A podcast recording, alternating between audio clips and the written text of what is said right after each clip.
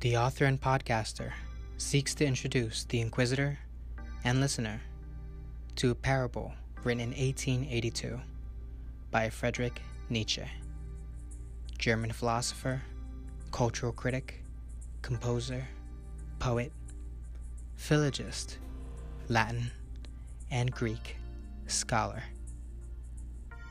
Without further ado, I introduce the parable of the madman. Enjoy.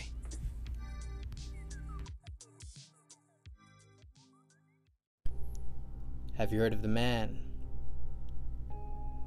at the marketplace? The madman who lit his lantern in the bright morning hours before running to the market and crying out incessantly, I seek God! I seek God!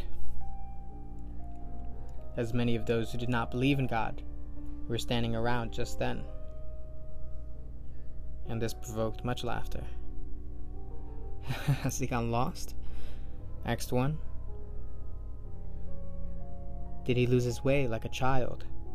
asked another. Or is he hiding? Is he afraid of us? Has he gone on a voyage? Come from some distant place? This they yelled and laughed. The madman jumped into their midst and pierced them with his eyes and said, Where is God? I will tell you. We've killed them, you and I. All of us are his murderers. But how did we do this? How could we drink up the sea? Who gave us the sponge to wipe away the entire horizon? What were we doing when we unchained this earth from its sun? Whither is it moving now? Whither are we? Away from all suns? Are we not plunging unceasingly, unremittingly, relentlessly? Backwards, sidewards, forward, in all directions. Is there still any up or downwards? Are we not straying as though through an infinite nothing? Do we not feel the breath of empty space? Has it not become colder? Is not night continually closing in on us? Do we not need to light lanterns in the morning? Do we not need to light lanterns in the morning? Do we hear nothing as yet of the noise of the gravediggers who are burying God? Do we smell nothing as yet of the divine decomposition? Gods, too, decompose. God is dead. God remains dead. And we have killed him.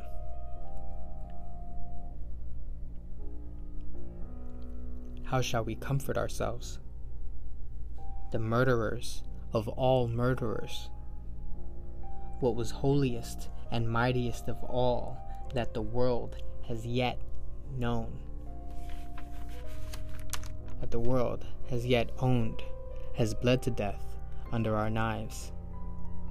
Who will wipe this blood off us? What water is there for us to clean ourselves? What festivals of atonement, what sacred games shall we have to invent? Is not the greatness of this deed too great for us? Must we ourselves not become gods simply to appear worthy of it? There has never been a greater deed, and whoever is born after us, for the sake of this deed, he will belong to a higher history than all history hitherto. Here, The madman fell silent and looked again at his listeners, and they too were silent and stared at him in astonishment. At last he threw his lantern to the ground. It went out and broke to pieces. I see I've come too early. My time is not yet. This tremendous event is still on its way. Still, it has not reached the ears of man. Lightning and thunder require time. The light of stars require time. Deeds, though done, still require time to be seen and heard. This deed is still more distant from them than most distant stars, and yet they've done it themselves. What, after all, are these churches now if they are not the tombs of God? Friedrich Nietzsche, 1882.